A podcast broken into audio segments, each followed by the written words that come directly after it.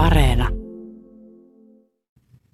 Noni, millaista eksittiä koronarajoituksista? Tätä speksaillaan tänään. Tämä on Poliklinikka ja maan Sakari Sirkkanen.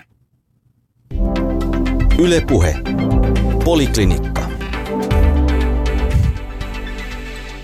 Sanna Kurronen Etlasta, Reijo Heiskanen OPsta ja Ilkka Kaukoranta SAKosta. Moikka. Moi. Moi. Moi.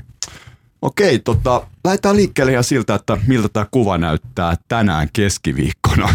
Tilanne muuttuu koko ajan, niin Reijo, teiltä tuli ennustetta tässä ihan niin kuin pari päivää sitten, niin minkälainen meininki on taloudessa Joo. näköpiirissä? Oikeastaan sellainen, että tässä maaliskuun puolivälissään tuli, tietyllä tavalla tuli tämä shokki tai herääminen siihen, että tässä nyt mennään näiden rajoitustoimien myötä muun, muun muassa voimakkaasti alaspäin ja sen jälkeen sitten tiputtiin aika kylmästi niin Euroopassa kuin Suomessakin, mitä tulee nimenomaan kulutuskysyntään, niin alaspäin. Ja nyt sitten viime aikoina, kun näitä rajoituksia osin on alettu purkaa ja ehkä ihmiset muutenkin on osannut suunnata toimintaansa vähän eri tavalla, niin sitten kun seurataan vaikka maksukorttitapahtumia, niin nähty, että sitä pohjalta on alettu nousta. Ja tämä on jonkun verran kuitenkin aika globaaliakin, että ollaan nähty, että eri puolilla maailmaa niin indikaattorit kertoo siitä, että kun näitä asioita on seurattu ihan päivätarkkuudella, niin sitten aktiviteetti on alkanut palautua. Osin rajoitu, rajoitustoimien poistuessa, osin sen takia, että ihmiset sitten on osannut alkaa toimia näissä uusissa puitteissa vähän eri tavalla sen alkuhämmennyksen jälkeen. Ja kun nyt kuitenkin yksityinen kulutus on se suurin kysyntäerä, niin se, se, että siinä mennään alaspäin ja aletaan sitten sen jälkeen palautua, niin se ohjaa sitä taloutta, vaikka sitten tulisi myöhemmin vielä näitä heijastusvaikutuksia teollisuuteen, niin. vientiin, investointeja, jotka kestää paljon kauemmin, ja vaikka sillä olisi tietysti pitempiaikaisia vaikutuksia. Ja se, että tässä niin kuin aletaan heräillä sieltä pohjilta, niin tietysti on oma asiansa, ja oma asiansa on se, että kuinka nopeasti saavutetaan se jyrkänne, mistä lähdettiin tippumaan, ja minkälaista se kasvuvauhti on sen jälkeen. Eli mutta toki se, että tilanne ikään kuin alkaa kirkastua siinä mielessä, että sen tömähdyksen jälkeen on jonkinlaista vakaata maata ehkä saatu jalkojen alle ja eikä se näkymä siinä mielessä selkeytynyt, että minkälaisissa puitteissa voidaan mennä tästä eteenpäin, niin mä kuvailisin tätä sillä tavalla, että jos meillä oli semmoinen kojotin hetki tuossa maaliskuun puolivälissä, että se keljukojotti tuli sinne alas, tömähti sinne ja vähän aikaa näki tähtiä ja pölyä oli ympärillä ja nyt sitten se on ikään kuin Okei. haihtunut se pölypilvi sieltä ja kojotti alkanut epastella eteenpäin, mutta on pitkä matka uudestaan sinne kielekkeelle, mistä tämä tipahdus tuli. Okei, hyvät kojottivertaukset. Siis pointtina siis se, että kuinka nopeasti saavutetaan se taso, mistä ollaan lähdetty ja sitten mikä on tämä kasvuvauhti ja mitä pitäisi tehdä. Tätä me voitaisiin tänään selvitellä. Mutta tämä on hyvä homma, että kuluttajat on lähtenyt liikkeelle apajille. Niin Sanna Kurronen, miten sä näet tämän tilanteen, missä nyt mennään? No kyllä mä yhdyn optimismiin, että, mutta näen, että aika tärkeänä o- oletuksena tässä nyt on, että tämä tautitilanne pidetään kurissa. Eli alkuun, alkuun ajateltiin, että ne on nimenomaan nämä rajoitustoimet, jotka nyt haittaa talouden kehitystä. Mutta sitten kun katsotaan esimerkiksi Ruotsin tilannetta, niin näyttää siltä, että se kuitenkin se ihmisten, ihmisten luottamus ja se ihmisten käyttäytyminen on se olennainen. Ja me, me uskalletaan Mhm. lähteä taas liikkeelle, kun näyttää siltä, että tauti on, tauti on kurissa. Niin, se on tietysti olennaista, että miten jengi käyttäytyy. Että vaikka olisi mitä rajoitteita, mitä tahansa, niin niillä ei kuitenkaan saavuteta lopulta sitä, että se epidemia käyrä sitten niin kuin declinea ihan riittävästi. Niin, ja sitten toisaalta myös talouden kannalta, että, että vaikka kaikki rajoitteet otetaan pois, niin jos ihmiset ei uskalla liikkua, niin ei, ei auta. Näinpä, jep. Mitäs Ilkka Kaukoranta sieltä Hakaniemen konttorista päin, niin kuinka katsotaan tilannetta? Mä pidin tästä kojottivertauksesta. Se, on, se kyllä kuvastaa sitä äkkipysähdystä, mikä taloudessa oli, mutta nythän siis kyse on, on osin sit myös politiikasta. Miten talouspolitiikalla yritetään nyt pikavauhtia sitten sen kojotin selkään laittaa laskuvarjoon ja rakentaa se alle sitten siltaa ja portaita ylös. Eli kysymys on sitten näistä sekä tästä akuutista avusta, mitä on, on yritykselle annettu, mutta sitten sit seuraavassa vaiheessa ja enenevissä määrin sitten elvytyksestä, millä sitten autetaan sitä, sitä kojottia kiipeämään sitten takaisin ylöspäin. Okei, tästä tulee varmaan hyvä otsikkokin täällä. Täytyy rakentaa kojotista joku mehevä myyvä otsikko. Poliklinikka kojotin sellaista tai laskuvarjo tai jotain. Okei, mulla on aikaa se vielä miettiä, että tulee kello 13 areena, me tehdään tätä tässä 11.15 nauhoitettuna, niin tota, ää, ää, tota, tota siis, mutta siis nyt on tilanne se, että ensi viikolla niin kuin tietojeni mukaan, niin hallitus alkaa pikkuhiljaa sitten niin kuin ihan vakavasti sitten miettimään näitä elvytyskuvioita. Saataisiin elvytystä ensin, ja sitten ehkä jossain vaiheessa tulee valitettavasti niitä finanssipolitiikan miettimiskuvioita, että joudutaanko sitten niin millä tavalla tasapainottamaan tätä aika suunnitelta velkaantumista ja kaikkea muuta. Niin käydään näitä molempi nyt läpi tänään, mutta miten tämä elvytyspuoli, Sanna Kurronen, niin minkälaista elvytystä? Sitähän on jo harjoitettu, mutta tota, miten on harjoitus mennyt ja miten pitäisi harjoituksen jatkossa mennä? Niin, kyllä tämä on toteutettu aika kiireessä ja, ja sitten joko ehditty korjata monen kertaan matkalla, mutta, mutta totta kai siellä on vielä tämmöisiä au, au, isoja aukkoja. Ilmeisesti kunnille on tulossa nyt seuraavassa, seuraavassa paketissa sitten rahaa ja että kuntien, menot, kuntien taloudet nyt on ollut valmiiksi tosi heikossa kunnossa ja, ja, ja nyt tietysti koronan takia vielä, vielä erityisongelmissa, että totta kai se, se on niin kuin kaivattu ja, ja tarpeellinen tämä, tämä paketti eli kunnille rahaa. Mutta mitä katsot Tetlan näkökulmasta, niin tässä on nämä yritysasiat ollut isosti Framilla ja nythän tietysti tämä niinku kustannustuki tai aikaisemmalta lempinimeltään yleistuki on vielä eduskunnassa. Ja myös tämä ravintolapaketti edelleen niin kuin on eduskunnassa. Niistä vissiin ensi viikollakin pitäisi saada jonkinlaista. Niin tota, onko tässä yritykset nyt tai kun se lähtökohta oli siitä, että yksikään yritys ei periaatteessa saisi kaatua, mutta tota, tämähän on tietysti optimistinen arvio tässä tämmöisessä tilanteessa. Pakostikin jotkut menee konkurssiin, mutta mitä tämän yritystukipuolen näet? Onko siinä onnistuttu kuinka hyvin? No eihän siinä ole, ole hirveän, hirveän hyvin ö, onnistuttu. Ainakin siinä mielessä yritykset joutuneet aika pitkään odottaa, jos puhutaan esimerkiksi näistä ravintoloista, joille, joille kuitenkin nämä jotka kuitenkin määrättiin suljettaviksi. Eli, eli hmm. siinä olisi ehkä toivonut, että, se, että jonkinnäköinen linjaus olisi tullut jo siinä yhteydessä, kun ne suljettiin, että millä, millä ää, ajatuksilla sitä, sitä tukea sitten jaetaan. Et siinä mielessä on tullut ehkä vähän myöhässä ja, ja tehnyt yrityksille sitä toiminnan ennakoimisesta turhan vaikeaa. Ja, ja totta kai, kun jaetaan tätä yritystukea tämmöisellä, tämmöisellä niin kuin tosi ää, isolla äh, isolla operaatiolla, niin kyllähän siellä tulee sitten huteja ja jääkatvealueita, että, että kyllähän tämä tosi haastava, haastava tehtävä on. Niin, aina emme kuin Strömsössä. Mitäs Ilkka näet, että tota, äh, meillähän tämä lomautussysteemi, joka tässä tapauksessa on vissiin ollut aika kullanarvoinen. Ruotsissa yritetty kopioida, mutta ei ole välttämättä ihan onnistuttu edes. Mutta sitten niin kun yritysten tukemista ja toisaalta työntekijäpuolta, niin kuinka sitä harjoitus on mennyt? No, yrityksiä on tosiaan monella tapaa tässä tuettu ja lomautusjärjestelmä on Suomessa osoittanut taas sen tarpeellisuutensa kriiseissä. Et lomautuksia meillä normaalitilanteessa hyvin vähän, mutta nähdään sitten, että silloin kun alkaa, alkaa paha, paha kriisi, niin silloin se, se, se niin kuin räjähtää se lomautusten määrä. Ja nythän oli poikkeuksellisesti se, että nopeutettiin sitten tätä lomautusprosessia. Työmarkkinajärjestys hyvin nopeasti sopi siitä, että se lyhennetään se neuvotteluaika ja ilmoitusaika, jotta, jotta yritykset saa ne kulut painettua aiemmin, aiemmin pois ja se, on niin kuin, se oli puolen miljardin arvoinen, arvoinen helpotus yrityksille. Eli sekin oli ihan merkittävä. Ylipäätään tässä yritystukipolitiikassa, niin, niin mun on mielestäni vähän ennenaikaista arvioida, että, että millä tapaa tässä on epäonnistuttu.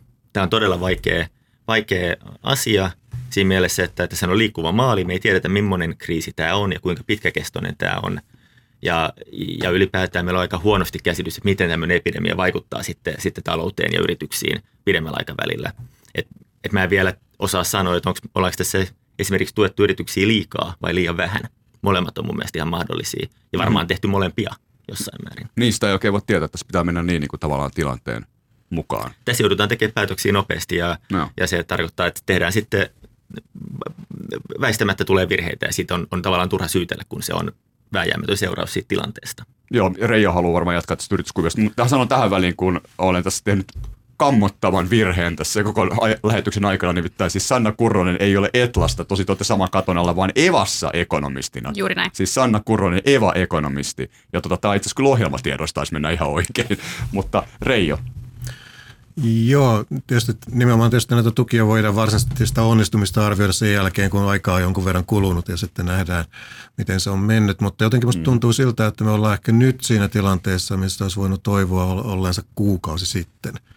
Eli tietyllä tavalla ne toimet, mitä nyt on mietitty, on sellaisia, jotka olisi voinut lähteä liikkeelle jo paljon, paljon aikaisemmin. Että jos tässä alussa oli paljon nimenomaan tätä takauksia ja tuota, ikään kuin pankkisektorin kautta haettiin sitä – mutta siinä vaiheessa tämä suora tuki olisi pitänyt olla jo selkeämmin myöskin esillä. Et se oli minusta aika selvä asia, että sitä tullaan tar- tarvitsemaan. Joten, mm. ää, mutta olisi sen verran armollinen, että tällaisessa hötäkässä ei ole ihan hirveän helppo saada aikaan näitä asioita. Että on helppo sanoa, että olisi ollut hyvä, hyvä olla, mutta tuota, ihan ymmärrettävää, että kaikki ei ole saatu kuitenkaan ihan niin nopeasti tehtyä. Elvytykseksi mä en kutsuisi tätä, mitä nyt täällä tehdään, vaan tämä on tätä tukea ja vakauttamista. Niin mitä tulee tänne näihin toimiin ja myöskin rahapolitiikkaan ja niin edespäin, että mun mielestä elvytystä ollaan mietitty hyvin vähän vielä tässä vaiheessa, että miten me lähdetään elvyttämään. Ja tämä on ehkä sillä tavalla ongelmallista, että – nämä elvytystoimia kun aletaan tehdä, niin se päätösviive on jo aika pitkä ja sitten voi olla myös se, miten niitä saadaan tehtyä, niitä toimia ja sitten muutenkin. Joten nyt ollaan siinäkin aika myöhässä sillä tavalla, että pitäisi jo tässä vaiheessa olla, olla aika hyvässä vauhdissa sen elvytyksen suhteen. mun lempiesimerkki tästä on finanssikriisin aikana Kuopion pohjoispuolella Kallan sillat jotka oli silloin listoilla, että tuota, Kallan sillat olisi hyvä saada niin uusittua siinä vaiheessa ja – ja, tuota, ja niistä päätettiinkin ja parahultaisesti sitten niitä alettiin rakentaa siinä vaiheessa, kun eurokriisi iski päälle muutama vuosi finanssikriisin jälkeen. No. Et varsinkin tämän tyyppiset investoinnit, niin ne vie aikaa, vaikka ne tietyllä tavalla olisikin jo putkessa. Kyllä, kyllä. Okei, toi oli hyvä, että nyt siis tavallaan palautit siinä mielessä ehkä tähän Vesa Vihriälän paperiin, jota kaikki me ollaan tässä pöydän ääressä luettu. Siinä jaetaan niin kuin kolmeen osaan tavallaan tämä kokonaiskuva. Eli on tukea ja vakauttamista, mihin nämä yritystuet tietysti liittyy, niin kuin yritysten tukeminen oikeastaan. Ja sitten tulee tämä elvytys kakkosena, ja kolmantena tulee sitten finanssipolitiikan viritys, millainen se pitäisi olla. Niin tota, jos nyt ensi viikolla sitten hallitus alkaa pohtia tätä elvytystä, niin haluatko Reijo jatkaa hieman vielä siitä, että minkälaista siis sen, kun sanoit, että elvytystä ei vielä nähty, niin jos tämä pitää sitten nähdä, ja sitä on varmaan tulossa, niin millaista sen elvytyksen pitäisi olla, että se olisi mahdollisimman tehokasta? No yksi on tietysti pohjimmiltaan, jos ne meillä kallan sillat, on, mutta... Niin, jos meillä olisi se kallan sillat ikään kuin liipasimella, niin sehän olisi pohjimmiltaan erittäin hy- hyvä. Eli tietysti tällaisia niin kuin julkisia investointeja, jotka on jo siellä putkessa sillä tavalla, että ne voidaan vain käynnistää ikään kuin aikaisemmin, niin nehän on tietyllä tavalla ideaaleja, varsinkin siinä tapauksessa, että meillä ikään kuin yksityisen puolen investointeihin niin kuin sieltä vapautuu kapasiteettia tässä tilanteessa. Mutta millaisia julkisen investointeja? Kun siitäkin on puhuttu, että okei, että julkista rahaa, mutta että se on aika paljon kiinni, että mihin siellä laitetaan. Sitten tietysti totta kai jos kiva, jos yksityisiäkin investointeja tulisi, mutta ehkä tässä niin kuin alkuvaiheessa Joo. nyt ollaan realistisia. Tässä mulla oli mielessä ihan, ihan tällä tavalla kiinteät investoinnit nimenomaan kiinteiseen pääomaan, mutta toki sitten jos ajatellaan kaikkea muuta, joka menee oikeastaan enemmän sinne kuluttamisen puolelle ja nimenomaan ehkä koulutukseen ja tämän tyyppiseen, niin toki silläkin voi olla välittömiä vaikutuksia. Ja mm. jos yksi merkittäviä tällaisia esteitä Suomen talouskasvulla on muun muassa IT-puolen ikään kuin työvoiman saatavuus, joten se, että mitä tällä puolella voi, voidaan tehdä, se voi lyhyelläkin aikavälillä ikään kuin voimistaa talouden kehitys, pitkällä aikavälillä luoda sitä kapasiteettia. Joten nämä on tietysti omanlaisiansa te- tekijöitä. Mun mielestä korostui kuitenkin tässä vihreällä paperissa aika paljon myös tällaista ihan perinteinen elvytyksen tavallaan kaipuu. Ja sen takia mäkin lähdin liikkeelle tästä julkisesta investoinnista. Mutta yksityiset investoinnit on tietysti paljon suurempi osa. Ja silloin tullaan siihen, että mitkä ne yksityisten investointien edellytykset voisi olla – Mä oon sikäli kerettiläinen ekonomisti kunnassakin ja muutoinkin, että mä haen tätä yhteisöveron alentamista myös tässä tilanteessa, koska mä näen, että tämä verokilpailu tulee johtamaan siihen, että sitä joudutaan joka tapauksessa laskemaan jolloin minusta olisi järkevää laskea sitä etu, etukäteen osana tällaista laajempaa kokonaisuutta, jolla voidaan sitten ikään kuin kannustaa.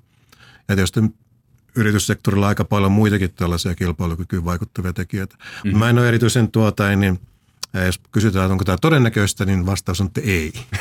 niin, Varma, varmaan voi näin ollakin. Mites Ilkka Kaukoranta näet nyt, no, ota kommentti tähän yritysverokuvioon, mutta sitten laajemminkin se, että miten niin kuin SAKon kulmasta tsekkaillaan nyt tätä elvytyskuviota. Joo, no yritysveron osalta niin kyllä se tietysti pitää kilpailukykyinen olla, mutta mun käsittääkseni se näyttö on aika heiveröistä, että sillä, sillä sitten varsinaisia reaalitalouden investointeja saataisiin vivutettua käyntiin. Mm-hmm. Että se on ehkä siihen keskusteluun vähän, vähän tehoton, tehoton ase.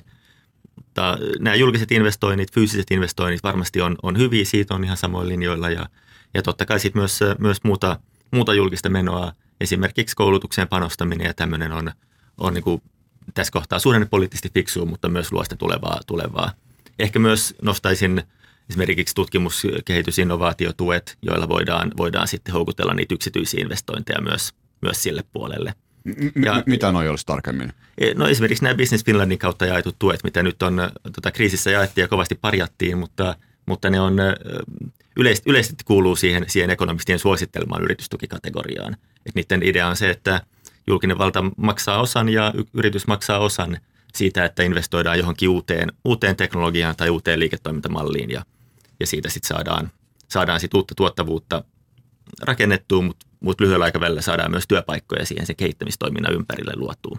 Niin, se, olisi, niin. se olisi ilman muuta yksi. Mutta mut elvytyksessä mä en, en myöskään sit kotitalouksia haluaisi unohtaa, että, että esimerkiksi työttömyysturvan määräaikainen korotus olisi, olisi mun mielestä yksi sellainen keino, millä voisi näitä koronakriisin taloudellisista vaikeuksista kärsineitä kotitalouksia auttaa ja helpottaa sit heidän paluuta kuluttamiseen. Joo, tuossa tuli aika, aika kattava, kattava lista jo. Mä ehkä itse toivoisin sellaista niin kuin pidemmän aikavälin strategiaa tähänkin. Eli tavoite näissä selvitystoimissa olisi luoda sitä pitkän aikavälin kasvupotentiaalia. Ja, ja se kasvuhan tulee joko työtä lisäämällä tai sitten tuottavuutta parantamalla ja molempiin näihin on, on niin kuin syytä panostaa. Ja jos pääomaa vielä olisi mukana. No se on siinä tuottavuus, se, se on, siinä tuottavuudessa mukana. Joo. Eli kun me, me kasvatetaan sitä pääomaa, modernisoidaan sitä pääomaa, niin sitä kautta työn tuottavuus paranee. Ja, ja ää, koulutus on yksi tärkeä, mihin voidaan heti investoida. Tästä onkin, on kohtalaisen positiivisen vastaanoton saanut nyt tämä, itse näin ekana tuolta Jari Gustafssonilta A-studiosta ehdotuksen, että, että jo tänä syksynä yliopistot lisäisi huomattavasti aloituspaikkoja. Eli se on toki ollut hallitusohjelmassa muutenkin, mutta että nopeutettaisiin tätä. Mm-hmm. Ja tietysti erityisesti, jos yliopistot joutuu nyt jatkaa tätä etä, etäopetusta, todennäköisesti korona epidemia ei kuitenkaan ihan kokonaan tässä nyt ole katoamassa lähikuukausina, niin sehän voisi kuvitella, että, että sen avulla niin myös tosiaan näitä sisäänottomääriä pystyttäisiin kasvattamaan ainakin monilla aloilla sen takia, että jos tämä joka tapauksessa tapahtuu digitaalisesti tämä opettaminen, niin pää, pääasiassa niin se, se rajoite ei olisi niin selvä niin kuin tiloissa ja, ja muissa. Joo, tässä hyviä pointteja, mutta jos mennään siihen, että öö, nyt on, nyt, mikä tällä hetkellä on meidän työllisyysaste, kukaan sitä pystyy nyt sanomaan, mutta sen, sen piti niin kuin olla tämän hallituskauden päätteeksi, niin kuin tavoite oli 75 prosenttia. Ja nyt niin kuin, ainakin VM siis tässä ennusteessa tuoreimmassa, niin se tänä vuonna painostui tuonne 71 tienoille, eihän kukaan tiedä, miten siinä käy, mutta jos se menee 71, 75, niin siinä on neljä pinnaa välissä. Kuinka paljon se on työpaikkoina, Ilkka, osaatko sanoa? Kuinka paljon neljä prosenttia työllisyysasteessa ö, työpaikkoina? tämmöiset päässälaskuharjoitukset on aivan kohtuuttomia. Olet ekonomista. Reijolan vastaus, hyvä. Ei, mä en, mä en näitä päässälaskuja tuota harrasta. Mä oon, mä oon, mä oon sellainen ekonomisti, joka ei osaa laskea. Paljon. 100 000 työpaikkaa. 4 prosenttia 100 000 työpaikkaa. Okei, eli 100 tonnia, okei, niin tota, nyt jos me mennään seitsemän yhteen, niin sitten olisi tärkeää tietysti, että tämä elvytys myös olisi sen tyyppistä, joka loisi, loisi siis työpaikkoja.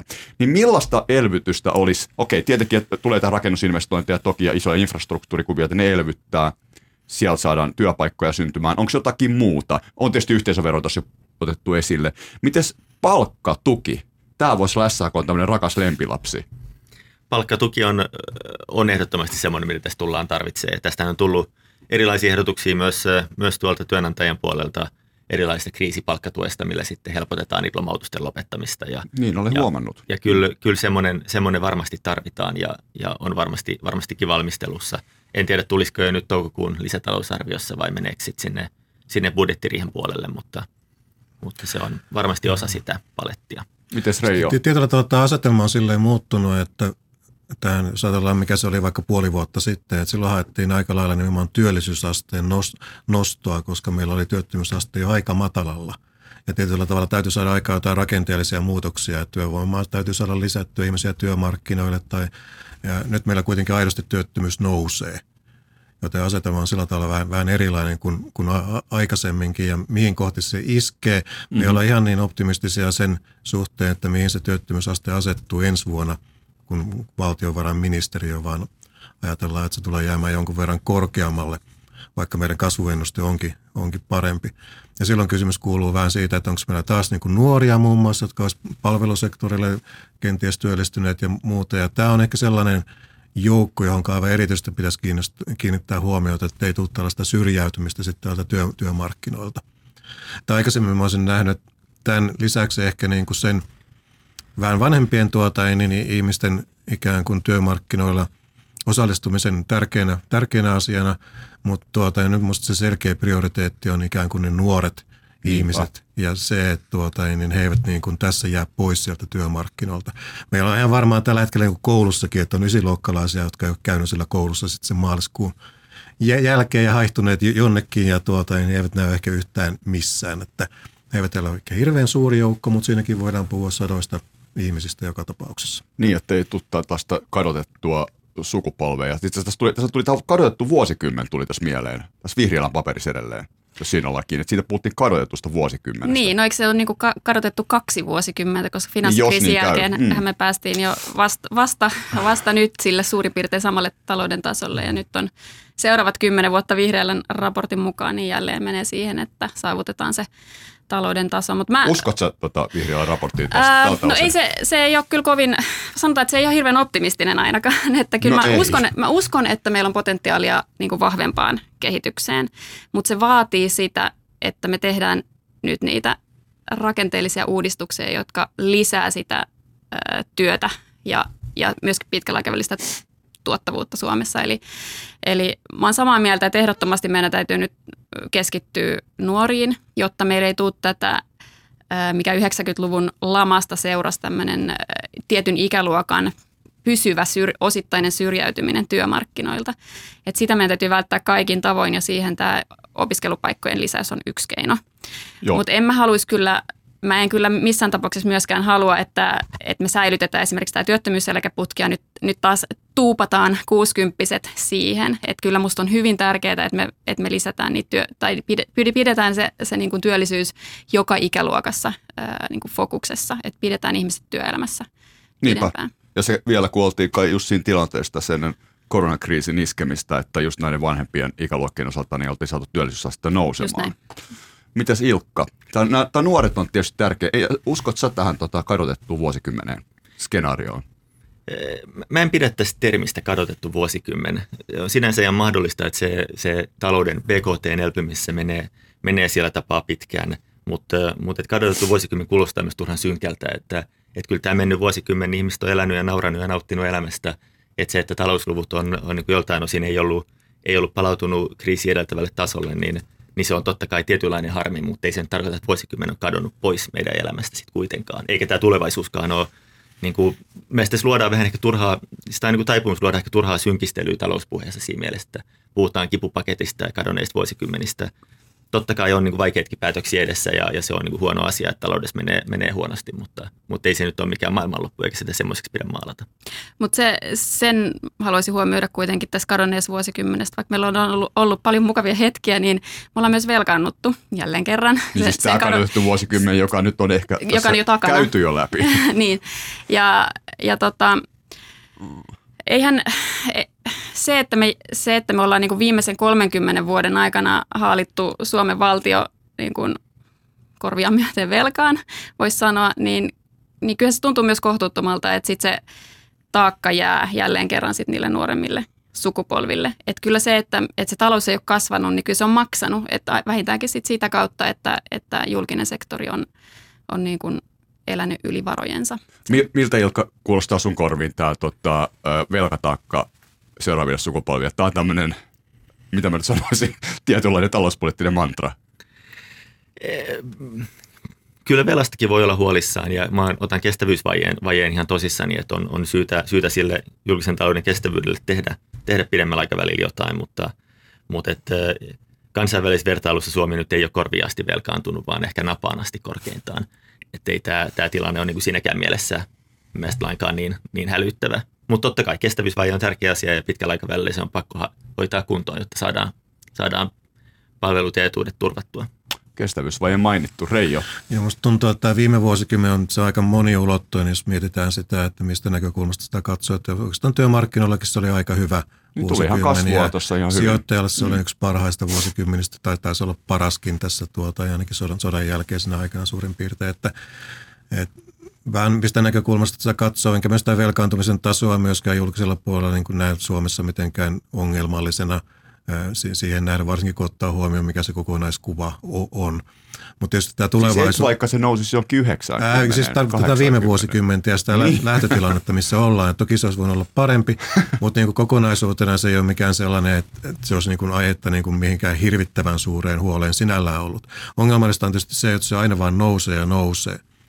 Ja tuota, se on se perusongelma näissä, että jos ajatellaan vaikka 70-luvulta lähtien vaikka Italian taloutta, jossa ei oikeastaan kasvua ole ollut ja se velka aina niin kuin jokaisessa kriisissä tai taantumassa nousee yhden stepin ylöspäin. Että meillähän se velkataso saatiin korjattua silloin 90-luvun laman jälkeen. Nyt sitä ei ole saatu kunnolla korjattua ja se nousee, joten tässä on ikään kuin se, kun tiedetään se kestävyysvaje, se riski olemassa, että me mennään jatkuvasti korkeammalle. Ja se on se ongelma. Ja tietysti jos tässä tulisi tällainen menetetty vuosikymmenen, niin se olisi aito, aito ongelma tältä pohjalta. Mm-hmm. Mutta mun mielestä on vähän vaarallista ajatella, että tämä olisi jotenkin, tämä on alkanut vuosikymmen jotenkin sen edellisen toisinto. Niin. En ollenkaan usko, että siitä tulee sellainen, että siellä oli hyvin paljon spesiaalitekijöitä Suomella lähtien Nokiasta ja tuota, niin Venäjän kaupan romahduksesta ynnä muista, että kyllä tämä tulee olemaan jotain ihan muuta. Mitä se sitten on, niin se, se voi olla hyvinkin monenlaisia tulemia, mutta ajattelut siitä, että mennään jotenkin saman kaavan mukaan, niin ei tule tapahtumaan. Niin siis 90-luvun? Ei, ei vaan siis niin kuin viime vuosikymmenen niin, mukaan silleen, että niin, tämä on jotenkin tälleen, että mennään niin kuin... Niin sori, kun sanoit Venäjän kauppa, niin, taas, niin joo, se tosiaan meillä on myös viime vuosikymmenen Venäjän kaupan romahdus. Se on ihan oikein. Jotenkin, niin, joka vuosikymmenen. Joka, niin kuin joka toinen ainakin. Se tupataan niin kuin unohtamaan yhtenä syynä, että miksi Suomi jäi jälkeen, että meillä tuota, niin oli – oli tällainen tässä viime vuosikymmenelläkin. Mutta Mut kyllä meillä on toisaalta myös haastavampiakin asioita kuin mitä viime vuosikymmenellä. Esimerkiksi tämä demografiakehitys on nyt niin kuin koko ajan näyttää vähän huonommalta, huonommalta ja huonommalta, jos katsotaan niin kuin tulevaisuuteen. Se on tietysti ja. totta. Öö, sori mä sanon tähän väliin, koska se on mennyt niin pitkä aika, että Sanna Kurronen siis Evasta, jees nyt meni oikein, Ilkka Kaukonen taas SAKsta, Reijo Heiskanen OPsta, tämä on Poliklinikka ja mä oon Sakari Sirkkanen. Yle Puhe. Poliklinikka. Ollaan sille vähän kiviä näissä työpaikoissa, kun tuli mieleen se päätösperäiset työpaikat. Sehän on tämä hallitusohjelman, tota noin, niin, mikä nousi esille. Niin onko tässä, Ilkka, onko, tämä vielä olemassa tämä päätös, päätösperäiset työpaikat? No lähtökohtaisesti kai hallitusohjelma on voimassa, kunnes, kunnes sitä muutetaan. Eli on se sinänsä mm-hmm. voimassa ja, ja varmasti siitä, siitä sitä mutta milleen se nyt valmistelua, on? valmistelu on käynnissä, että tietysti edelleen työllisyystyöryhmiä, mitä hallitus on asettanut, niin, niin ne on, niitä, niitä pyörii, pyörii taustalla. Mutta mulle se on, se on sitten lopulta varmaan niin poliittinen valinta, että miten, miten tässä nyt mennään eteenpäin. Et se on ihan selvää, että se on tilanne muuttunut tosi paljon. Ja mun mielestä voi, voi niinkin tulkita, että tavoite on, on politiikkatoimilla parantaa työllisyyttä vuoden 2023 tasossa sillä, sillä 30 tai 60 000 ihmisellä, niin mun mielestä voi hyvin perustella, että nämä tehdyt kriisitoimet ovat sen tehneet.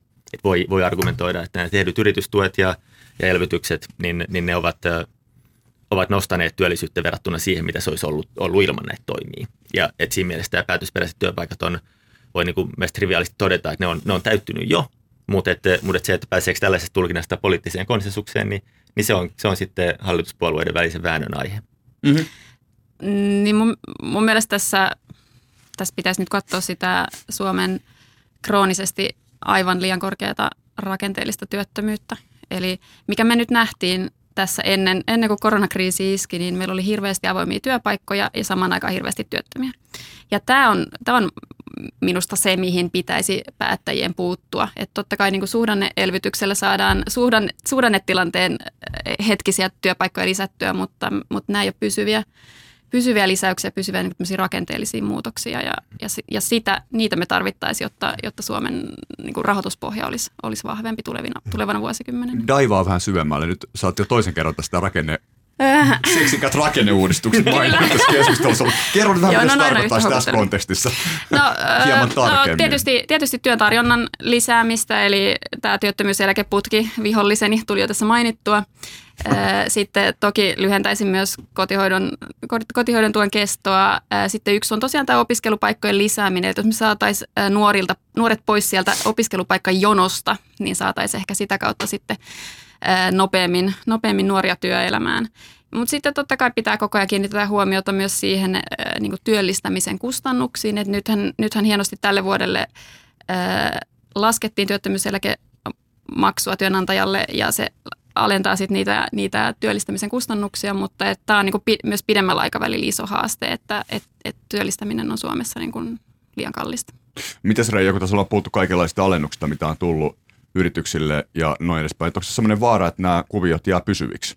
Niistä ei pystytä eksitoitumaan. Joo, aina se va- vaara tietysti on, mutta tietysti tällainen tilapäinen tuki, joka on aika selkeästi määritelty, niin ei siinä sellaista vaaraa mm-hmm. niin, niinkään ole, että nyt äkkiseltään sillä tavalla ajattelee, että tässä olisi sellaista hirvittäviä va- vaaran paikkoja välttämättä, että ehkä siinä kun ajatellaan tällaista elvytystä – ja siinä näiden menojen lisäämistä, niin siinä voi tietysti olla, että jos ajatellaan joku on elvytysluonteista, niin se helposti jää sitten pysyväksi, jos se suunnataan vaikka sinne koulutukseen, joka on sinällä hyvä asia, mutta sitä on vaikea nähdä kuitenkin tilapäisenä asiana – Sinällään mitä tulee tuohon työllisyyteen, niin toki me tarvitaan molempia. Että varmaan elvytyksellä luotuja työpaikkoja, jotka on sinällään päätösperäisiä. Sitten me tarvitaan näitä ikään kuin rakenteellisia, jotka liittyy tällaiseen potentiaaliseen kasvuun ja siihen liittyviin toimenpiteihin. Suomalaiset on aika huonoja markkinoimaan, että kun ne puhuu siitä, että meidän pitää lisätä, parantaa sitä potentiaalia ja luoda niin uusia pysyviä työpaikkoja, ne puhuu kipeistä päätöksistä ja niin edespäin. Tämä pitäisi myydä vähän eri, eri tavalla tämä tuota homma. Että nämä on nimenomaan niitä päätöksiä, joilla niin kuin vaikutetaan siihen, että meidän ei tarvitse tehdä niitä menoleikkauksia, kun tuota saadaan sitä potentiaalia nostettua. Mutta mit, mit, mitä, mitä nämä on nämä, tota, että jos se mennään, näiden, mennään tämän sanan taakse, jos keksitään sille, sä voit vaan keksiä sille kivemman nimen, Joo, ettei se ole niin kipeä, tuota, mutta mitä niin, se tarkoittaa konkreettisesti? No se voi tarkoittaa monia asioita, että se ei välttämättä tarkoita mun mielestä sitä, että mennään sinne työmarkkinoille ja puretaan sitä eläkeputkea. Sieltä oikein oikeastaan aika vaikea löytää niitä täsmennettyjä niitä toimia, jotka toisivat sen 60 000 paikkaa. Et mä en ole oikein nähnyt sellaista listaa, ellei mennä sitten vaikka kilpailukykyparannuksia ja niin edespäin. Mm-hmm. Et silloin pitää katsoa, että ehkä sitä talouden koko potentiaalia, ja kuten nyt sanot, sanot tässä aikaisemminkin sanoin, että mä oon kerettiläinen esimerkiksi tämän yhteisöveron suhteen, koska siitä ekonomistit, niin kuin Ilkakin sanoo, vähän sitä mieltä, että ei se nyt varmaan niin hirveästi vaikuta. Mutta tässä on se ajoitus tärkeä asia, että jos sä toimit vähän toisia ennen, niin se vaikutus voi olla myönteisempi kuin jos sä vaan seurailet toisia. Ja tuota, en mä näe myöskään, että tuota, monilla eri sektoreilla on näitä selkeitä kilpailukykyhuolia, jotka ei liity suoranaisesti ikään kuin palkkakustannuksiin, vaan esimerkiksi logistisiin kustannuksiin ja muihin, jolloin me voidaan tätä kautta ikään kuin parantaa sitä potentiaalia ja sitä tuottavuutta, joka oli se viime vuosikymmenen menetyksien takana nimenomaan se tuottavuuden heikkeneminen. Mutta mä kiinnittäisin aika paljon huomiota tänne ikään kuin näihin muihinkin tekijöihin, eikä pelkästään niin kuin suoriin ikään kuin työmarkkinatoimiin.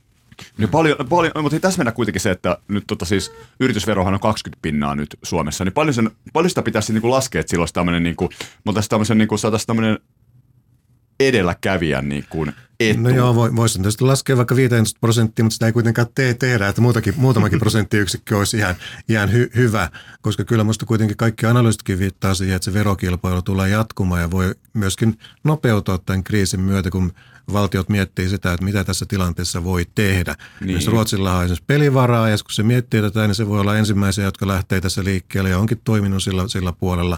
Joten kannattaa niin kuin kiinnittää paitsi siihen, että miten tämä vaikka työmarkkina toimii, niin myös kuunnella aika selkeästi niitä ikään kuin meidän vientisektorin, perinteisenkin vientisektorin ja miksei uudempienkin toimijoiden huolia siitä, että miten sitä potentiaalia voidaan nostaa. Aivan. Ja kun mennään sinne elvytyspuolelle, niin nämä on niitä keinoja, jotka sitten myöskin parantaa sitä julkisen talouden kestävyyttä pitkällä aikavälillä. Niin, onko tässä, tota, noin, niin, tämä on hyvä pointti, onko tässä tulossa itse asiassa karmoton pudotuspeli jossain vaiheessa?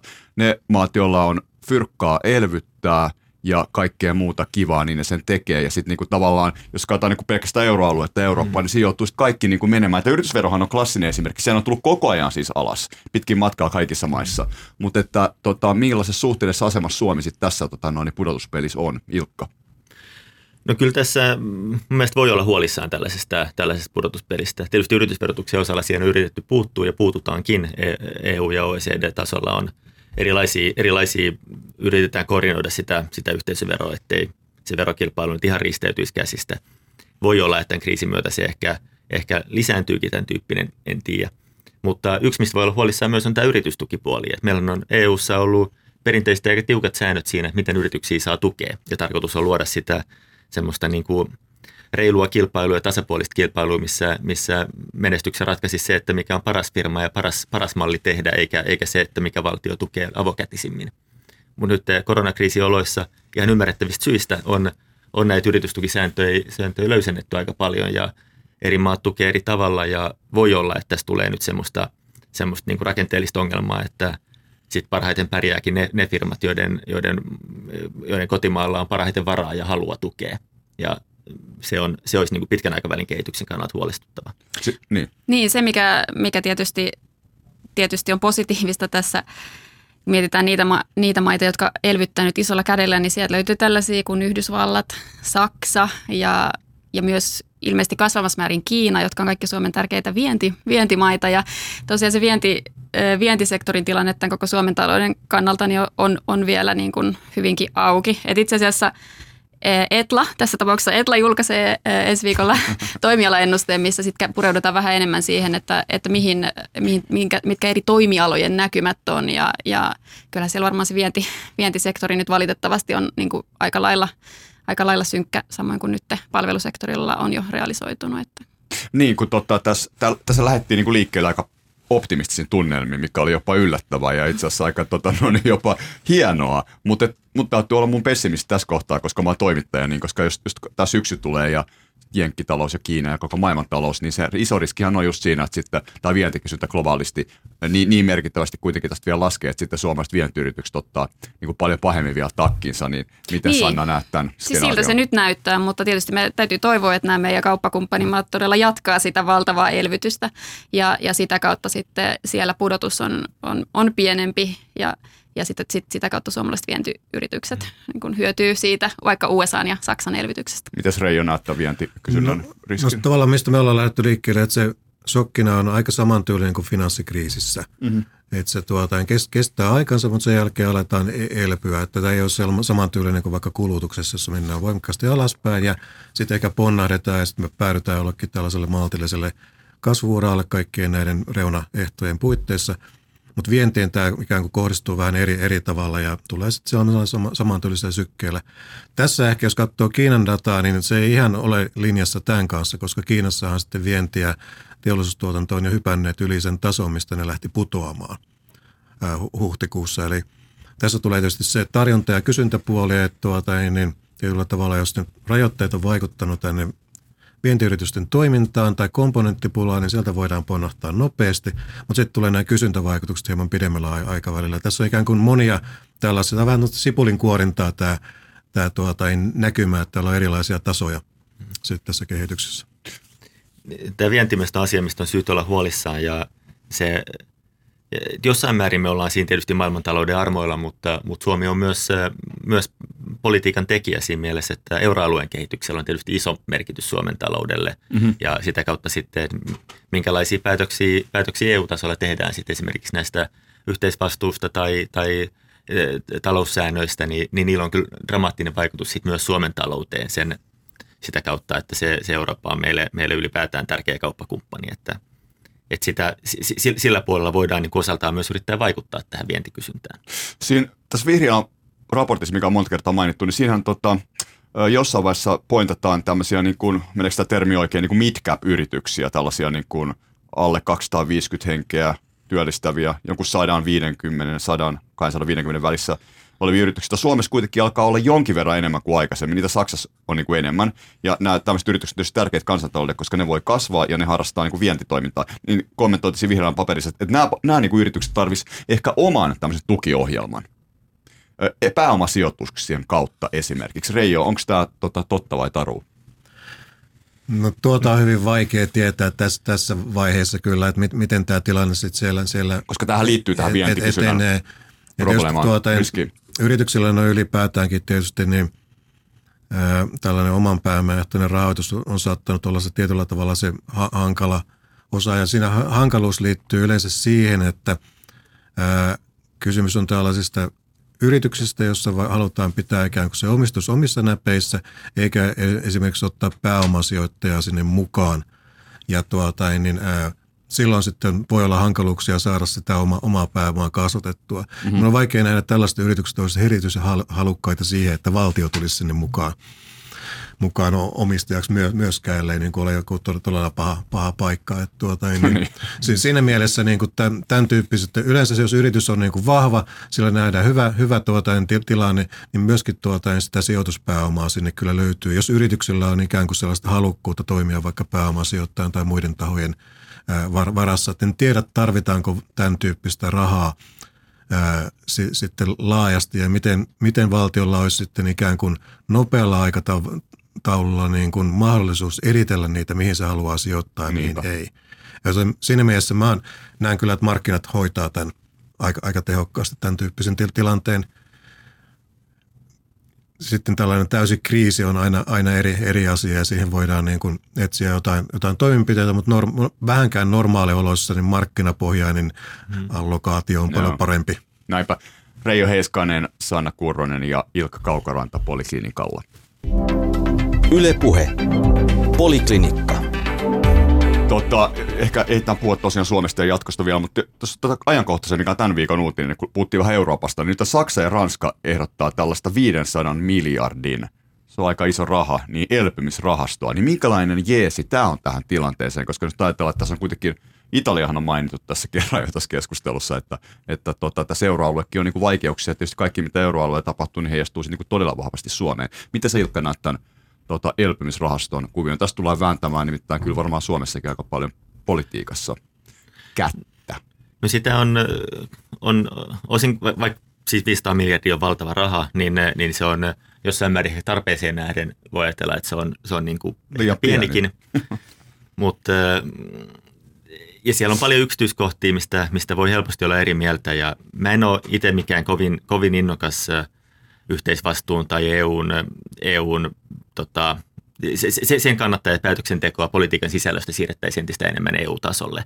Mutta mut kyllä mä näkisin, että, että on kuitenkin tämän niin euro, euroalueen ja Suomen talouskehityksen kannalta aivan olennaista, että, että tällaisessa kriisitilanteessa pystytään tekemään sit sellaisia ratkaisuja, mitkä varmistaa sen, että, että kaikissa, kaikissa maissa pystytään, pystytään noudattaa järkevää talouspolitiikkaa ja pystytään elvyttää ja pystytään ylläpitää, ylläpitää niin kuin talouden normaalia toimintaa ja ehkäistä se, että, että tämmöinen pandemia siirtyy, muuttuu sitten, sitten velkakriisiksi ja talouskriisiksi ja Joo. eurokriisiksi. Et mun mielestä on, no niin kuin useimmat kriisitoimet, niin, niin tässä on niin kuin lähtökohtaisesti ehkä ikävä juttu, mutta, mutta että kriisitilanteessa tarpeellinen.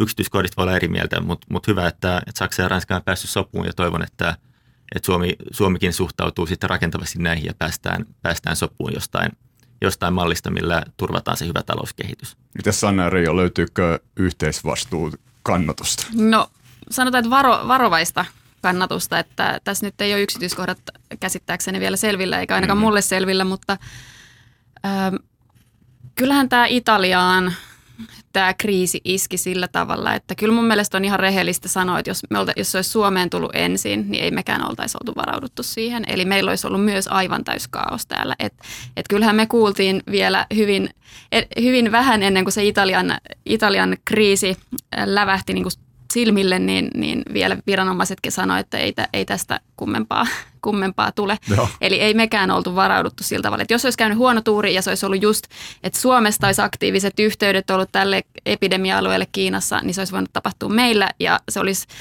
siinä mielessä tämä niin poikkeustilanteena mun, mun mielestä niin antaa aihetta tämmöiselle EUn tämmöiselle tietylle solidaarisuudelle siinä, että et, et Italiaa ja näitä pahiten kärsineitä maita autetaan siinä jälki, jälkihoidossa. Miten sä näet Reijo jotain tilanteita, että jos ei tämmöisiä paketteja nyt tulisi ja onko tämä edes riittävä, niin kaatuisiko tämä koko euroalue tässä pikkuhiljaa? Joo, tämä euroalueen tilanne on, on erittäin mie- mielenkiintoinen ja mm. saa, saa nähdä, että minkälaiseksi se muuttuu, että, ää, että niin rahapolitiikka ja finanssipolitiikka on kietoutunut ihan eri tavalla yhteen kuin mitä, mitä alun perin oikeastaan ajateltiin. Ne perusperiaatteet, millä on ajateltu toimia, niin ne eivät käytännössä enää ole relevantteja, mutta ikään kuin virallisella taholla sitä ei kuitenkaan myönnetä, vaan toimitaan niin alkuperäisten periaatteiden mukaisesti nä- näennäisesti. Joten mihin suuntaan sitten mennään, että millä tavalla ikään kuin sopeudutaan tähän tilanteeseen ihan, ihan oikeasti, niin se nyt varmaan tämän alkaneen vuosikymmenen asia voisi olla, että millä tavalla tämä euroalue tässä kehittyy ihan kuin senkin puitteissa, että hyväksytään niitä tapahtuneita asioita tai tehdään uusia asioita, on sitten integraatiota tai ei. Mutta näissä kriiseissä, kriiseissä on mielenkiintoinen asia se, että tämä tällainen yhteinen rahasto tai elvytyspaketti tai millä nimellä tätä nyt kutsutaankaan, niin sehän on ollut agendalla jo pitkän aikaa, mutta varmaankin pienempänä. Ja nyt sitten tämän tuota, aikana niin saadaan vietyä et, eteenpäin tätä oikeastaan niin Ranskan ideoimaa tuota, niin, ää, elintä ja Toki se voi olla sitten tällaisessa asymmetrisessä sokeissa niin kuin hyvä, hyvä asia, mutta kun joku kriisi tapahtuu, niin kaikki kaivavat sen agendansa esiin ja alkavat painaa niitä Näin on. asioita eteenpäin, Se on, jotka, se on tullut jo nähtäväksi. jotka tuota, niin, Ja tarina on, jatkuu. on ma- mahdollista viedä eteenpäin ja sillä tavalla tämä euroaluekin niin kuin ohjautuu johonkin suuntaan tämä EU yli, yli, ylipäätään. Mutta kyllä se vähän niin kuin tällainen ajelehtiva laiva, laiva tietyllä tavalla on. Ja italialaisilla kuitenkin täytyisi saada pidettyä mukana ja millä tavalla sitä solidaarisuutta se ää, ikään kuin tuodaan esille tai tuota, toimitaan sen mukaisesti, miten Italia pystyy eurossa toimimaan ja mikä ylipäätään tämän yhteisen rahapolitiikan toimintaan, ottaa huomioon muun muassa Saksan perustuslakitoimioistuimen. On aika paljon palloja ilmassa tällä, tällä hetkellä. Ja semmoinen niin. tietty poliittinen johtajuus ja yhteinen visio niin kuitenkin puuttuu. Joo, no tota, meillä on nyt vielä sen verran aikaa, että ehditään ottaa tämä tuosta, niin kuin, että millaista, millainen laskuvarjo kojotin sielläkään, okei, okay. ja sitten tota, ö, niin kuin, minkälaisiin talouskarkeloihin tässä joudutaan jatkossa, jos vähän, vähän tätä vielä draftaillaan eteenpäin, Ö, kun on puhuttu näistä rakenteellisista uudistuksista, ei ehkä mennä niihin nyt enempää, mutta sitten on tietysti tämä tasapainottamiskuvio, leikkauksia, veronkiristyksiä, veron korotuksia, miten päin vaan, niin kuka tämmöisen listan haluaa, jos vaikka Ilkka aloittaa, minkälainen toimenpidelista pitäisi olla? Mä, mä tykkäisin, että tällaisessa kriisivaiheessa keskityttäisiin tietysti ensinnäkin tähän epidemian hoitoon ja Mhm. mm-hmm. sitten tähän niin kuin akuuttiin yritysten, yritysten tukemiseen. Mutta kun mennään sinne tarvii. finanssipolitiikan sitten- tasapainottamispuoleen. Ja sitten tähän elvytykseen. Tämä tasapainottamiskeskustelu, niin, niin totta kai siis se tulee vääjäämättä vastaan. Mutta mä jotenkin ajattelisin, että, että se ei, se ei niin kuin edesauta sitä, sitä taantumasta elpymistä ja sitä niin kuin, tätä niin kuin psykologista palautumista kriisistä. Mut kerro me vähän jotain ajatuksia keskustelemaan siitä, että No kenen, me- kenen veroin nostetaan ja kenet leikataan. Et No ei- no ei- et ei, mutta ihan oikeasti, siitä, siitä, siitä, siitä, niin. on, siitä on sitten lopulta, lopulta kyse, että siis jos mm. ruvetaan sopeuttamaan, niin, niin on näitä rakennetoimia, jotka pitkälti on sitten jonkun näkökulmasta tosi kipeitä, koska jos ne ei olisi kipeitä, ne olisi tehty jo. Puhutaan sitten jostain mm. niin kuin etuusleikkauksista tai muusta, jotka on, on niin kuin lähtökohtaisesti vastenmielisiä monelle. Tai sitten puhutaan veronkorotuksista, joka tarkoittaa, että sitten yrittäjiltä tai kotitalouksilta nyhdetään enemmän rahaa pois yhteiseen pottiin. Eikä sekään ole niin kuin kiva keskustelu. Mut tai sitten jotain, jotain menoleikkauksia, puhutaan sitten jostain niin kuin mistä mist liian sitten, sitten taiteen tai maatalouden tai jonkun tukemisen vähentämisestä. Tosi ikäviä juttuja. Ja, ja mun mielestä tämmöinen keskustelu ei ole, ei ole niin kuin taantuman aikana järkevää. Me voidaan palata tähän keskusteluun vuoden päästä. Kutsun meidät sitten sit uudestaan. Tietyllä tavalla musta mä olen sama, samaa mieltä, että nyt voisi tehdä makeita juttuja. Okei. Ja, ja si- siinä mielessä tuota, niin, tarkoitan nyt nimenomaan niitä toimia, mistä on tässä puhunut aikaisemminkin, että ravistellaan vähän sitä pussia. Meillä on tuolla niin kuin vaikka elinkeinoelämällä oma ag- agendaa eri, eri sektoreilla siitä, mitä ne haluaisivat saada aikaan, joilla voi olla elvyttävä va- vai- vaikutus ja niillä voi olla ikään kuin potentiaalia lisäävä vaikutus. Et mitä se nyt vähän eristellään sitä pussia ja tarjotaan niin kuin kaikille näitä ma- makeisia, joilla viedään taloutta eteenpäin ja mm. se kojotti saa vähän lisää tuota, niin voimaa sen jälkeen, kun on pistetty vähän laastaria ja tuota, niin, tuo lastaa, lastaa siihen, niin saa lisää vauhtia. Ja sitten tuota, sen jälkeen ruvetaan niin miettiä, että hetkinen, että mitäs me ollaan niin turhaa annettu tätä karkkia tuota johonkin suuntaan ja tuota, sitten tulee nämä mu- muut jutut. Mutta nyt voitaisiin niin keskittyä siihen, että hei, mitäs herkkuja te haluatte? Ja Kuulostaa tuota, aivan niin- hirveältä. Miten Sanna näin. Kurronen siellä Arkadiakadun ja Runskin kulmassa Evan tota, noin, niin, tiilitalossa nähdään tämä Niin, kuvio? näyttäkää mulle se hallitus, joka tekee sit pelkästään ne kipeät päätökset. Eli nyt on, nyt on siis ongelma se, että jos nyt vaan jaetaan kaikkea hyvää ja kivaa kaikille, niin, niin, niin ku, missä vaiheessa ja kuka tekee ne päätökset, jotka, jotka sitten on niin kuin jollekin aina ikäviä. Et vaikka ne olisi kansantalouden kokonaisuuden kannalta hyviä, niin sitten ne on jollekin ikäviä päätöksiä. Et sen takia nämä täytyisi mun mielestä tehdä samaan aikaan.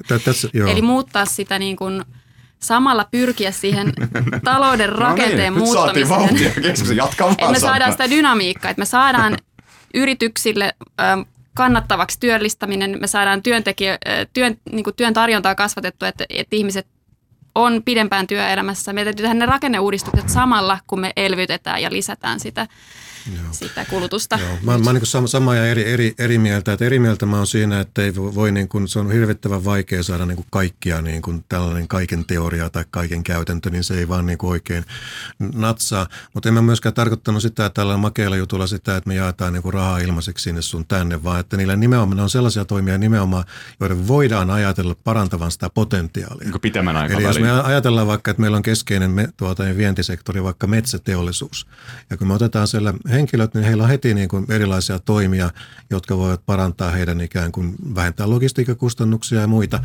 Niin miksei nyt sitten voida niin kuin näitä edistää, jolloin sieltä tulee sitten sitä uutta potentiaalia. Jälkeenpäin voidaan vähän niin kuin tarkastella, että onko tästä ollut hyötyä ja sitten tuota, niin – palata siihen asiaan. No niitähän ei pois, niiden poistaminen on äärimmäisen vaikeaa. Joo, sitten, mutta että, jos lähtökohtaisesti et... ne on hyviä toimia. Että me ei niinku tehdä niinku hu- huonoja päätöksiä, vaan sellaisia, jotka ajatellaan sellaisia, että niillä on niinku välittömästi myönteisiä vaikutuksia vaikka meidän viennin kilpailukykyyn mutta niitä ei vaan saada niin kuin normaalisti aikaan, koska niillä voi olla jotain budjettivaikutuksia ja jotain muita. Mutta kun nyt meidän pitää myös välittömästi elvyttää, niin sitten me voidaan tehdä tällaisia päätöksiä tässä tilanteessa. Itse sanoisin, että pysyvien yritystukien lisääminen voisi olla nyt niin kuin aivan nolla. Eli ainoastaan tutkimukseen ja tuotekehitykseen liittyviä tukia voidaan voidaan kasvattaa, mitä Ilkakin tässä alkuun ehdotti, mutta kun me ollaan nähty, miten mahdotonta on karsia niitä olemassa olevia tukia, niin sitten näitä pysyviä me ei lähdettäisi nyt tekemään. että nimenomaan näitä niin kuin kriisiajan tukia ehdottomasti, mutta, mutta pidemmällä aikavälillä välillä niin kuin, nimenomaan sitä, sitä työllistämistä ja helpottavia tekoja. Mä, mä en olisi ollenkaan niin pessimistinen sen suhteen, etteikö tulevat hallitukset tai tulevaisuudet pystyttäisiin tekemään pelkästään niitä, niitä vaikeita ratkaisuja. Viimeiset pari vaalikauttahan ei muut tehty kuin sopeutettu. Tehtiin massiivista miljardiluokan vero- ja menosopeutusta vähän niin kuin isolla, isolla mittakaavalla ikäviä päätöksiä. Et kyllä se on mahdollista tulevaisuudessakin, mutta, mutta tässä kohtaa, jos palataan sinne kojoottivertaukseen, meillä on se kojotti, on yritetty niin kuin pistää sitä laskuvarjoa, hidastaa matkaa, nyt se yritetään niin kuin elvyttää, saada se kipeä niitä portaita, niin ei me nyt tässä kohtaa ruveta kertoa sille kojootille, että hei me pistään sun reppu täyteen tiiliskiviä. Että se ei, se ei nyt sitä motivoi siinä, siinä portaissa, vaan ne tiiliskivet tulee sitten myöhemmin. Tässä kohtaa pistään sitä karkkia suuhun, että se jaksaa kiivetä. Et nyt, on, on... nyt elvytys- ja sopeutuskeskustelu on mielestäni sen aikaan on myöhemmin. Nyt ei tarvitse lamaannuttaa ja masentaa ihmisiä sillä. Mutta jos mä kerron yhden esimerkin, miten itse näkisin, että voidaan, voidaan tukea yritysten työllistämistä ja, ja samaan aikaan sitten kompensoida se muualta. Että, että esimerkiksi tämä tilapäinen työeläkemaksujen alennus, niin sehän on tarkoitus maksaa takaisin vuosina 2022-2025. Eli se peritään yrityksiltä tulevina vuosina takaisin korkeampina eläkemaksuina. Ja tämä heikentää sitten työn, työ, työn niin kuin työllistämisen kannustimia silloin. Jos me sen sijaan nyt tehtäisiin eläkejärjestelmän sellainen uudistus, esimerkiksi ää, muutettaisiin leskeneläkkeet määräaikaisiksi. Leskeneläkkeet, joka on aika erikoinen. leikattiin jo. Vuosi sitten tuli, tuli se on, leskeneläkkeen tuli jo niin määrä, se, määräaikaisuus se, ei, se on ehdotettu tota, eh, eh, ehdotus, ehdotettu, siis, siis, siis työmarkkinaosapuolten siis, ehdotus. Ja, on käynnissä. Ja, mutta. ja siinä on semmoinen erikoinen piirre, että se on määräaikainen vain vuoden 75 jälkeen syntyneille. Eli se ei tuo kovin nopeasti ää, mitään, mitään helpotusta. Eli voitaisiin muuttaa sitä, että se olisi kaikille, ää, kaikille määräaikainen, paitsi toki maksussa olevia, oleviin ei missään tapauksessa koskettaisi.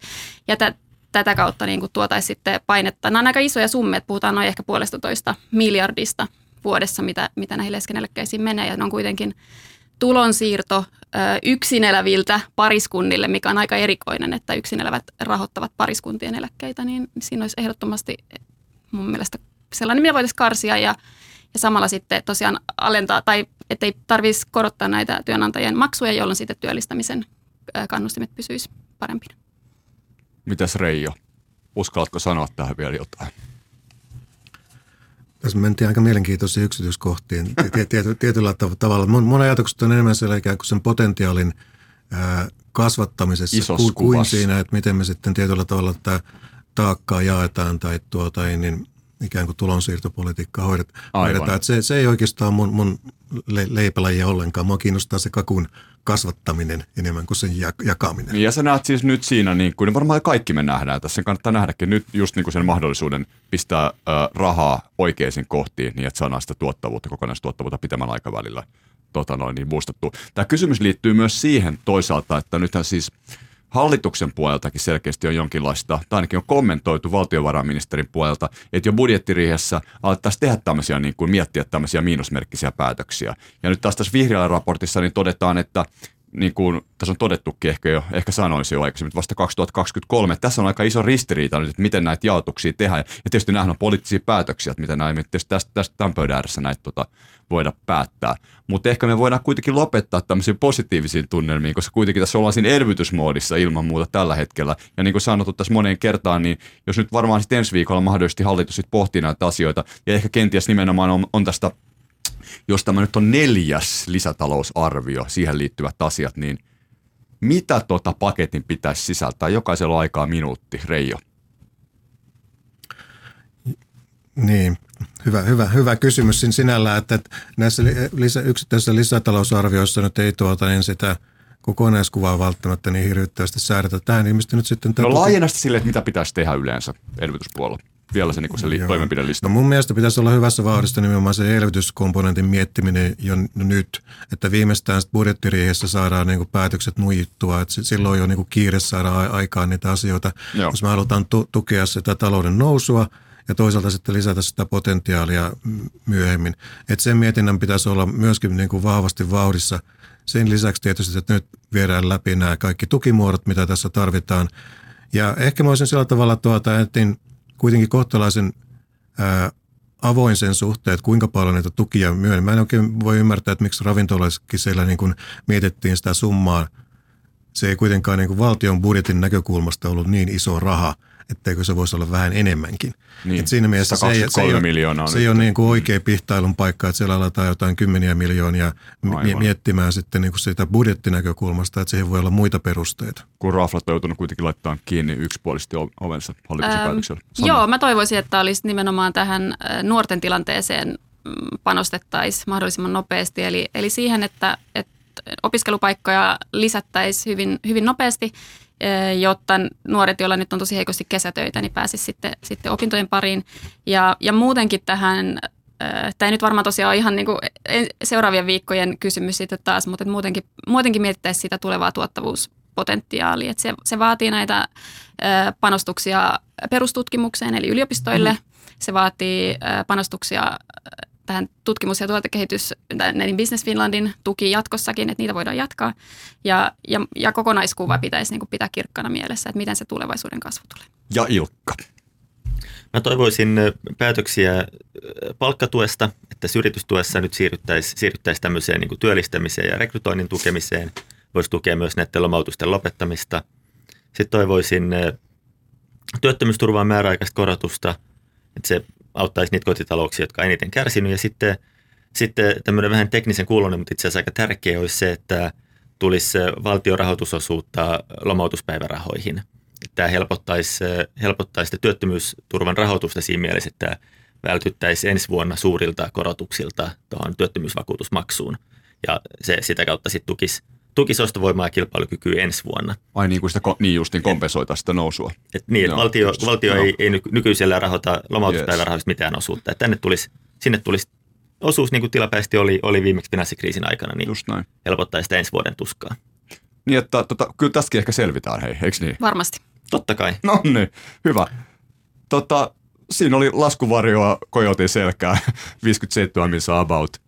Reijo, Sanna, Sanna, Reijo, Ilkka, kaikki te. Loistava keskustelu, kiitos paljon. Kiitos. Kiitos. Kiitos. Yes, hyvä, moi. Yle Puhe. Poliklinikka.